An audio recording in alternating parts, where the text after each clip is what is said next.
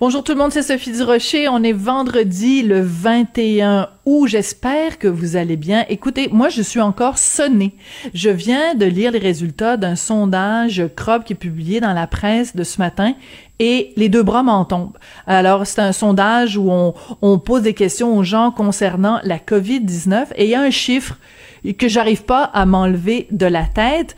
Euh, il y a à peu près 35% des gens qui ont répondu à ce sondage qui pensent que les médias traditionnels, dont je fais partie, répandent des fausses nouvelles à propos de la COVID-19.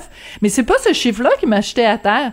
C'est qu'on apprend qu'il y a 18% des Québécois interrogés par CROP qui pensent que la maladie, deux points ouvrez les guillemets, a été créée par les gouvernements pour nous contrôler. Fermez les guillemets.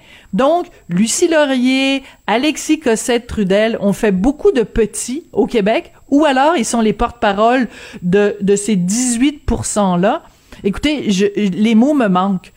Comment se fait-il? Écoutez, 18% euh, là, c'est un Québécois sur cinq qui pense que cette maladie-là, la pandémie, de COVID-19, ça a été créé par les gouvernements pour nous contrôler. Donc toutes les théories du complot là, tout euh, Bill Gates est associé avec euh, euh, les big pharma pour nous implanter des puces puis tout ça, toutes ces théories là sont en train vraiment de rentrer dans la tête des gens. Un Québécois sur cinq qui pense ça.